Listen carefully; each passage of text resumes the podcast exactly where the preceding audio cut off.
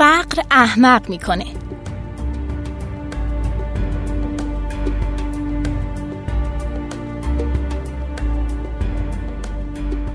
اگرچه تمام مشکلات افراد فقیر مربوط به کمیابی نیست اما کمیابی می‌تونه نشانگر نوع ذهنیتی باشه که افراد درگیر با اون از خودشون نشون میدن.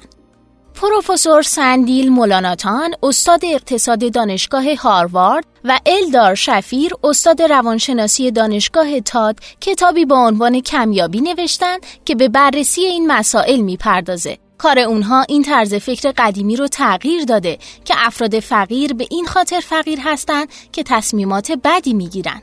در واقع افراد به این خاطر تصمیمات بدی می‌گیرند که فقیر هستند. امروزه اقتصاد رفتاری به شاخه مهم در اقتصاد تبدیل شده و کارهایی مانند کار مولاناتان و شفیر نشانگر قدمهای منطقی بعدی در این حوزه است.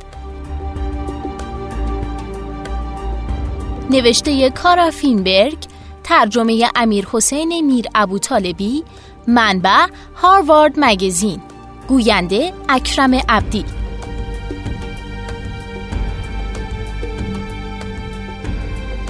آخرای جنگ جهانی دوم در حالی که هزاران اروپایی از گرسنگی در حال مرگ بودند 36 نفر در دانشگاه مینسوتا داوطلب شدند تا در مطالعه‌ای که اونها رو در شرایط سخت گرسنگی قرار می‌داد شرکت کنند قضیه از این قرار بود که متفقین در حال پیشروی به سوی مناطق اشغال شده توسط آلمان ها بودند و با افراد بسیاری روبرو می شدند که از شدت گرسنگی یک پارچه استخون شده بودند. این نیروها نمی‌دونستند که از چه روشی استفاده کنند تا بتونن بدون اینکه خطر این افراد رو تهدید کنه به اونها غذا برسونن. محققان دانشگاه مینسوتا به همین منظور مطالعی ترتیب داده بودند تا با استفاده از اون بتونن بهترین روش ممکن برای این کار رو پیدا کنند. اما قبل از هر چیز داوطلبان شرکت کننده تو این مطالعه قبول می‌کردند که در شرایط سخت گرسنگی قرار بگیرند. مشکلات فیزیکی پیش اومده برای این افراد در این روند تا حدی جدی بود اما علاوه بر آثار فیزیکی محققان با آثار ذهنی روبرو شدن که انتظارش رو نداشتن علاقه به کتاب ها و دستورالعمل های آشپزی بیشتر شده بود. کسانی که قبلا هیچ علاقه به این موضوعات نداشتن، فکر و ذکرشون فقط شده بود غذا. طوری که یکی از شرکت کنندگان تو این برنامه به یاد میاره که غذا مرکز همه افکار شده و تنها چیزی بود که در زندگی به اون اهمیت می‌دادیم. اگرچه این رفتارهای عجیب و غریب در مطالعه انجام شده در مینسوتا فقط در یک پانویس ذکر شد، هفتاد سال بعد از انتشار اون همین پانویس برای پروفسور سندیل مولاناتان که بر روی مسائل مرتبط با فقر در دوره معاصر کار می‌کرد، جز یافته های بسیار مهم و قابل توجه بود. کمبودها بیش از اون که عضلات انسان رو تحلیل ببرن ذهن انسان رو تحلیل بردند. کمیابی ذهن انسانها رو در اختیار گرفته بود. مولاناتان روانشناس نیست اما همیشه شیفته نحوه کارکرد ذهن بوده. به عنوان یک اقتصاددان رفتاری اون همیشه به دنبال این بوده که ببینه وضعیت ذهنی افراد و محیط اجتماعی و فیزیکی اونها چطور کنش های اقتصادیشون رو تحت تاثیر قرار میده. مولاناتان در سال 2008 در کنار الدار شفیر استاد روانشناسی دانشگاه تاد کتابی نوشتند که به بررسی این مسائل می‌پردازه. کتابی به نام کمیابی که نمایانگر یافته هایی از حوزه اقتصاد و روانشناسی در طول سالهای متمادی و همچنین یافته های مطالعات تجربی خود این دو نفره. اونها بر اساس تحلیل داده هاشون به دنبال این بودن که نشون بدن همونطور که غذا ذهن داوطلبان گرسنه در مینسوتا رو در کنترل گرفت کمیابی به هر شکلی و برای هر کسی که اتفاق بیفته ظرفیت ذهنی فرد رو میرو باید این داستان همه چیز رو شامل میشه از گرسنگی و تنهایی گرفته تا کمبود زمان و فقر. این مفهوم توسط روانشناسان به خوبی توضیح داده شده. اگه ذهن بر روی یه چیز متمرکز باشه دیگه توانایی ها مهارت هاش مثل توجه، کنترل فرد روی خودش و برنامه ریزی بلند مدت مختل میشه. به گفته مولاناتان و شفیر در این شرایط پردازشگر ذهن ما به مانند پردازشگر رایانه‌ای که در حال اجرای چندین برنامه است کند میشه و در واقع ما ظرفیت های ذهنیمون از دست نمیدیم بلکه توانایی دسترسی به تمام آنچه به طور معمول داریم و نخواهیم داشت. اما مهمترین و بحث برانگیزترین بخش کار اونها مشخص کردن آثار کمیابی نبود بلکه این ادعاست که کمیابی می‌تونه هر کسی رو تحت کنترل خودش در بیاره بحث اونا اینه ویژگی هایی که به عنوان بخشی از شخصیت افراد تلقی میشن مثل رفتارهای فکر نشده، عملکرد نامناسب در مدرسه و تصمیمات نادرست مالی شاید در حقیقت محصول احساس تاثیرگذار کمیابی باشد. و زمانی که این احساس مداوم باشه ذهن رو در اختیار می‌گیره و این شرایط رو به اونها میقبولونه مثل کسانی که در باسلاق فقر گرفتار شدن.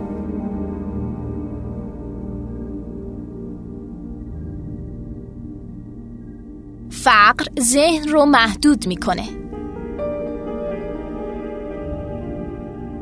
مولاناتان خودش قبل از دیگران به این کمیابی واقفه. به خصوص وقتی که بحث زمان در میون باشه. در واقع هیچ کس به اندازه کافی زمان نداره. همین قضیه راه بسیار خوبی واسه شناخت نحوه عملکرد کمیابیه. محدودیت زمانی می‌تونه مفید باشه. ضرب ها و مهلت زمانی محدود باعث افزایش انگیزه و تمرکز روی کار میشه. اما این افزایش تمرکز به بهای خاصی انجام می‌گیره. هر چیزی خارج از اون کاری که زمان محدودی برای انجامش داریم یا کمرنگ میشه یا نادیده گرفته میشه و یا به تعویق میفته. البته این نکته جدیدی نیست اما مولاناتان از موضوعات مربوط به زمان و محدودیت های اون برای جا انداختن موضوع استفاده می‌کنه. اگرچه مولاناتان بسیاری از زندگیشو در شرایط مناسب و راحت اقتصادی گذرونده اما در دوره فقر رو هم تجربه کرده. تو دهه 1980 قوانینی وضع شد که به افراد غیر شهروند آمریکا مانند پدر هندی مولاناتان اجازه ادامه کار رو نمی‌داد. اون میگه به چشم خودم می‌دیدم که والدینم یک شبه تغییر کردن. اونها بسیار مضطربتر و تندخوتر شده بودن. انگار که بخشی از شخصیتشون به کلی تغییر کرده باشه. سالها بعد مولاناتان به عنوان یک اقتصاددان رفتاری این موضوع رو در سرتاسر سر جهان در میان افراد فقیر مشاهده کرد. به گفته او شواهد این موضوع هر طرف که نگاه کنی وجود داره. ما فقط باید راه های ارائه این شواهد رو به صورت علمی پیدا کنیم. البته مطرح کردن این موضوع تو مجامع علمی هم چندان کار ساده ای نبود. همونطور که نویسندگان کتاب تو مقدمش اووردن که زمانی که به یکی از اقتصاددانان همکارمون گفتیم که در حال مطالعه کمیابی هستیم اون گفت که قبل از شما هم علم کمیابی وجود داشته. اسمش هم علم اقتصاده. البته این شخص از جهاتی درست می گفت علم اقتصاد در واقع به مطالعه چگونگی مدیریت کمیابی فیزیکی می‌پردازه. تو سال 2010 نویسندگان کتاب به همراه چند تن از همکاراشون آزمایشات علمی رو ترتیب دادن. مکان این آزمایشات جایی بود که مولاناتان به شوخی اون رو بهترین آزمایشگاه جهان مینامید. یه مرکز خرید در نیوجرسی. اونها به دنبال این بودن که نشون بدن فقر نوعی محدودیت در انتقال داده ها توی ذهن و یا به عبارتی کاهش پهنای باند رو به دنبال خواهد داشت که توانایی افراد رو برای تصمیم گیری و اقدام کاهش میده. اون واسه توضیح این موضوع اینطوری میگه. اگه بخوایم واضح حرف بزنیم هر کسی که باشی فقر می‌تونه تو رو احمقتر کنه. اونها برای این آزمایش طبق درآمد اظهار شده شرکت کنندگان دو گروه فقیر و ثروتمند رو طراحی کردند. تو سوال اول اینطور پرسیدن که فرض کنید ماشینتون دچار یه خسارتی شده که 300 دلار خرج داره. بیمه نصفی از این مقدار رو پوشش میده. حالا شما باید تصمیم بگیرید که یا ماشین رو تعمیر کنید یا به امید اون که ماشین مدتی دیگه ادامه میده این کار رو به تعویق بندازید. بر چه اساسی این تصمیم رو می‌گیرید؟ این موضوع از نظر مالی آسانه یا دشوار؟ بر اساس نتایج به دست اومده در این شرایط تفاوت چندانی میان عملکرد دو گروه از نظر آیکیو وجود نداشت. اما در شکل دوم این آزمایش اونها رقم تعمیر رو به سه هزار دلار تغییر دادن. این بار با اینکه نتیجه آزمایش درباره ثروتمندان تفاوتی نکرده بود. اما نتایج فقیرترها نشانگر کاهش 14 واحدی IQ تو این شرایط داشت. این کاهش حتی از کاهش IQ افرادی که 24 ساعت بیدار بودن هم بیشتره. مولایناتان و شفیر توضیح میدن که افزایش دغدغه های مالی برای فقرا عملکرد ذهنی اونها رو حتی بیش از بیخوابی شدید کاهش میده. نتیجه واضحه. مولاناتان توضیح میده که فقر از ظرفیت ذهن کم می‌کنه. کمیابی کمیابی میآورد. در طول نیم قرن گذشته آثار استراب و حواس پرتی بر روی توجه و کنترل خودمون به خوبی توسط دانشمندان علوم اجتماعی کاوش شده. این مفهوم در سازوکار مغز نیز قابل مشاهده است. تو زمان استراب و کارهایی که نیاز به کنترل فرد روی خودش داره سطح گلوکوز در قشر جلویی مغز منطقه‌ای که به توجه برنامه ریزی و انگیزه مربوطه کاهش پیدا می‌کنه. قند خون پایین نیز باعث تقلیل رفتن ظرفیت های فیزیکی میشه. اما با وجود پیشرفت های به دست اومده تو روانشناسی و علوم اعصاب این ایده که یافته های رفتاری می‌تونه باعث بینش متفاوت نسبت به تصمیمات اقتصادی بشه یه موضوع جدیده. اقتصاد نوکلاسیک سالها بر این باور بود که افراد عواملی اوغلایی و خودخواه هستند که همواره تصمیمات رو طوری می‌گیرن که بهترین شرایط ممکن رو براشون پدید بیاره. اما در سال 1979 مقاله پیشگامانه در رابطه با تصمیم گیری توسط دانیل کانمن از دانشگاه پرینستون و آموس تورسکی از دانشگاه استنفورد باعث شد که این دیدگاه آرام آرام به عقب رونده بشه. مطالعه اونها مدعی بود که شکل ارائه گزینه ها به اندازه ارزش چیزهای مختلف برای افراد در تصمیم گیری دخیله. 23 سال بعد و پس از مرگ تورسکی کانمن جایزه نوبل رو به خاطر دستاوردهاش در این زمینه برد. امروزه اقتصاد رفتاری به شاخه مهم در اقتصاد تبدیل شده و کارهایی مثل کار مولاناتان و شفیر برای کانمن نشانگر قدمهای منطقی بعدی در این حوزه است. کانمن تو مصاحبه میگه واضحه که روانشناسی کمیابی وجود داره و این ایده که کمیابی به خودی خود تصمیمات خودش رو می‌سازه ایده جدید و بسیار جالبیه.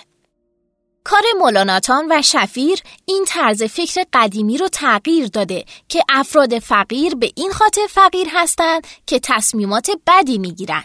در واقع افراد به این خاطر تصمیمات بدی می‌گیرن که فقیرن. و اونطور که مولاناتان توضیح میده اگرچه تمام مشکل افراد فقیر مربوط به کمیابی نیست اما کمیابی می‌تونه نشون دهنده نوع ذهنیتی باشه که افراد درگیر با اون از خودشون نشون میدن. اون در این رابطه میگه برای مثال تو دریافت وام های فکر نشده موضوع فقط صبر و یا اراده کمتر نیست بلکه موضوع راه حل های مالیه که در کوتاه مدت می‌تونه مشکل رو حل کنه. اما در بلند مدت آثار فاجعه باری در پی خواهد داشت. گرفتن وام هایی که به محض درخواست ارائه میشن و در سررسیدهای مشخص باید تصویه بشن نمونه از این موارده. مولاناتان در این رابطه میگه این نوع قرض گرفتن پر ریسک به نظر مزهک میاد هدف ما این بوده که ثابت کنیم که طرز فکر شبیه به این به خاطر کمبود فهم مالی و یا حماقت حاصل نمیشه بلکه از احساس کمیابی ناشی میشه. نتایج تحقیقی تو دانشگاه پرینستون هم این موضوع رو تایید می‌کنه. در اونجا دانشجویان رو به دو گروه فقیر و ثروتمند تقسیم کردن و همین موضوع گرفتن وام رو روی اونها امتحان کردن. نتایج همونی بود که تو دنیای واقعی هم شاهد اون بودیم. مولاناتان در این باره توضیح میده که این دانشجویان به صورت تصادفی به عنوان فقیر یا ثروتمند نامگذاری شده بودند و هیچ تفاوت خاصی هم بینشون وجود نداشت. مولاناتان و شفیر تو کتاب کمیابی خودشون می نویسن این مطالعه نشانگر وجود رابطه نزدیک بین موفقیت و شکست تو شرایط کمیابیه و کمیابی بدون توجه به اینکه چه کسی رو درگیر خودش کرده باعث ایجاد کمیابی بیشتر میشه.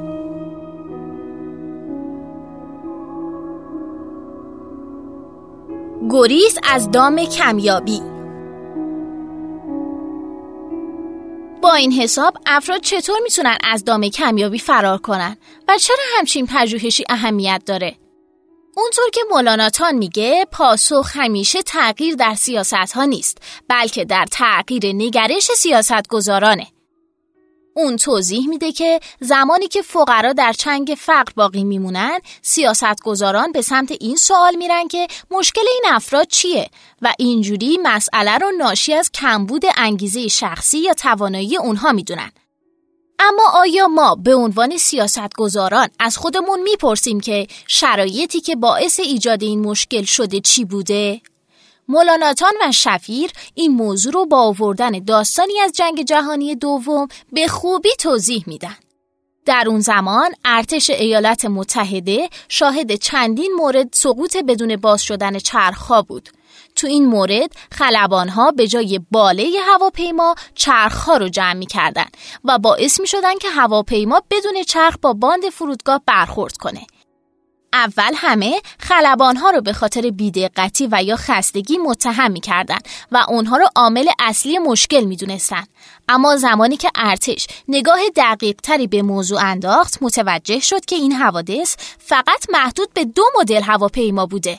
اونا به جای اینکه بخوان مشکل و جایی توی ذهن خلبانا جستجو کنن به داخل کابین رفتن و اونجا رو به دقت بررسی کردن.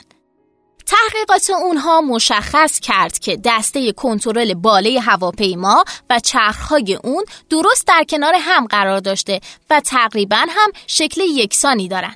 بعد از پیدا کردن این مشکل و تغییر کوچیکی توی طراحی یعنی قرار دادن یه سری چرمی روی دسته کنترل چرخها تعداد فرودهای بدون چرخ به شدت کاهش یافت بنا به گفته نویسندگان کتاب همین داستان در مورد مشکلاتی مثل فقر نیست صادقه. کسانی که خودشون رو در چرخه کمیابی می‌بینن ناگزیر عملکردشون دچار مشکل میشه تمرکزشون پایین میاد برنامه های بلند مدت جاشون رو به خاموش کردن کوتاه مدت آتش مشکلات مالی میده و مشکلات دیگه ای رو به وجود میاره. با این تفاسیر چرا برنامه های اجتماعی رو طراحی نکنیم که به این رفتارهای ناشی از کمیابی بپردازه؟ چرا به جای خلبان نگاهی به داخل کابین نندازیم؟ نویسندگان کتاب در ادامه توضیح میدن که نکته مهم اینه که انتقال تمرکز از خلبان به کابین نیازمند تغییرات شگرف و پرهزینه نسبت به سیاست های فعلی نیست. بلکه به نظر اونها همونطور که اضافه کردن یه سری چرمی به هواپیما تونست خطای خلبانها رو کاهش بده برنامه های اجتماعی هم با تغییرات کوچیکی در طراحیشون می‌تونن به موفقیت های بزرگ دست پیدا کنن. طراحی برای کمیابی تغییرات کوچیک می‌تونه تاثیرات زیادی داشته باشه. مولاناتان در این رابطه به روی کردی اشاره می‌کنه که توی دهه گذشته توجه زیادی به خودش جلب کرده. بخشی از این توجه ناشی از کار ریچارد سیلر استاد علوم رفتاری دانشگاه شیکاگو و کاس سانشتاین از دانشگاه هاروارده کتاب اونها با عنوان سقلمه به بهبود تصمیمات مربوط به بهداشت، ثروت و شادکامی که در سال 2008 به چاپ رسید، نمایانگر سالها تلاش در معماری انتخابه. روشی که بر طبق اون با تغییر گزینه های ارائه شده سعی میشه روی تصمیم گیری افراد تأثیر گذاشته بشه بدون اینکه آزادی انتخاب از اونها گرفته بشه. به گفته نویسندگان کتاب، هدایت افراد به سمت انتخابهای بهتر گاهی می‌تونه به سادگی تغییر جمله بندی باشه و گاهی هم نیازمند روش های پیچیده تر و مستقیم تریه. مولاناتان و شفیر نمونه های متعددی از چگونگی انجام و موفقیت این روش تو زمینه های مختلف رو تو کتابشون آوردن. از اون جمله می‌تونیم به نمونه ای اشاره کنیم که به برنامه بازنشستگی می‌پردازه. زمانی که کارگر و یا کارمندی تو ایالات متحده شروع به کار می‌کنه فرمی رو پر می‌کنه که ازش خواسته میشه اگه مایل به شرکت در برنامه بازنشستگیه مربع مقابل اون گزینه رو پر کنه اما محققان در این فرم ها تغییر کوچیکی دادن. این بار به کارمند جدید گفته میشه که اگه می‌خواد در برنامه بازنشستگی نباشه مربع مقابل رو پر کنه. نتیجه این کار بسیار شگفت آور بود. تو شکل اول که افراد باید در مورد ورود به این برنامه تصمیم می گرفتن تنها 45 درصد افراد خواستار شرکت اون شدن. اما تو جاهایی که افراد باید برای خروج این برنامه تصمیم می گرفتن 80 درصد افراد خواستار شرکت اون شده بودن. ریچارد سیلر بر این باوره که کارهایی مثل کتاب مولاناتان و شفیر گام بعدی در تکامل اقتصاد رفتاریه. به گفته خود اون اونها از نسلی از اقتصاددانان و دانشمندان علوم اجتماعی هن که در حال تغییر شیوه نگرش ما به اقتصاد توسعه اونا این ایده مهم رو جدی گرفتن که باید کاری رو دنبال کنیم که نه تنها برای دیگر دانشگاهیان جالب باشه بلکه امکان افزایش مقیاس رو هم داشته باشه. افزایش مقیاس علم کمیابی برای سیاستگزاران امکان بالقوه برای تغییرات و تاثیرگذاری گسترده اهمیت داره و شواهد موفقیت علوم رفتاری باعث شده تا توجه اونها به این طرف جلب بشه. تو سال 2010 دولت بریتانیا گروهی رو معمور به گسترش رویکردهای رفتاری و انجام برنامه آزمایشی تو حوزه های مختلف سیاست اجتماعی کرده بود. تو سال 2014 کاخ سفید هم گروه علوم اجتماعی و رفتاری خودش رو تشکیل داد و دولت‌های دیگه در سرتاسر سر دنیا نیز برای انجام چنین کاری علاقه نشون دادن.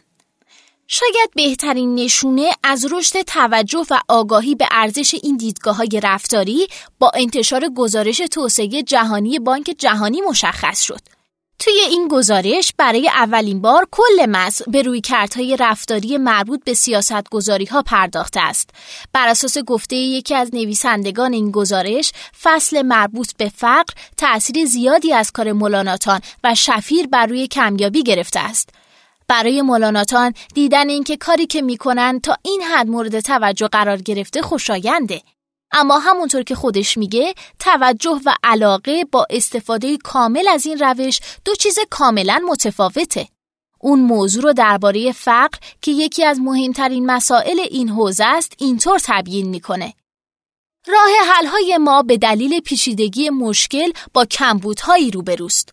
روشی که شاید برای گروهی از افراد مفید واقع بشه ممکنه برای گروه دیگه به کلی شکست بخوره. اگرچه دانشمندان علوم اجتماعی از مسائل اقتصادی مرتبط با فقر به خوبی مطلع هستند در مورد آثار روانی که در هر گروه از افراد ایجاد می‌کنه اطلاعات چندانی ندارن اونطور که مولاناتان میگه این دانش اجتماعی به اندازه دانش تکنولوژیکی که سیاستگزاران برای حل مشکلات به اون تکیه می‌کنن اهمیت داره. دانشمندان منابع گسترده ای رو صرف توسعه داروها، تکنولوژی های تصویه آب، ابزار مالی و خدمات اجتماعی می کنند که برای کمک به افراد نیازمند طراحی شدن. اما وادار کردن افراد به استفاده از این فناوری ها نیازمند فهم ذهن و روان اونهاییه که از این ابزارها استفاده می کنند. سیاستگزاران باید این نوع پژوهش ها را در اولویت قرار بدن. به گفته مولاناتان و شفیر ظرفیت و یا به بیانی پهنای باند یکی از عوامل اساسی در روند تصمیم گیری افراده به همون اندازه که میزان پولشون در حساب بانکی در این روند تأثیر گذاره. اگه به پهنای باند و عواملی که اون رو تحت تاثیر قرار میده بپردازیم می‌تونیم برنامه اجتماعی طراحی کنیم که به جای تکیه بر یه سری ارقام و آمار که به ما میگه افراد باید چطور عمل کنن بر اساس اونچه افراد واقعا انجام میدن بنا بشه. اونها تو قسمت نتیجه گیری کتابشون می نویسن اشتباهی که ما در مدیریت کمیابی مرتکب میشیم اینه که روی بخش حساب اون متمرکز میشیم. هزینه تغییر تو سیاست های موجود به راحتی قابل اندازه گیریه اما هزینه انجام ندادن اون به این سادگی ها قابل برآورد نیست. این همون چیزیه که علم کمیابی سعی در اندازه گیری اون داره.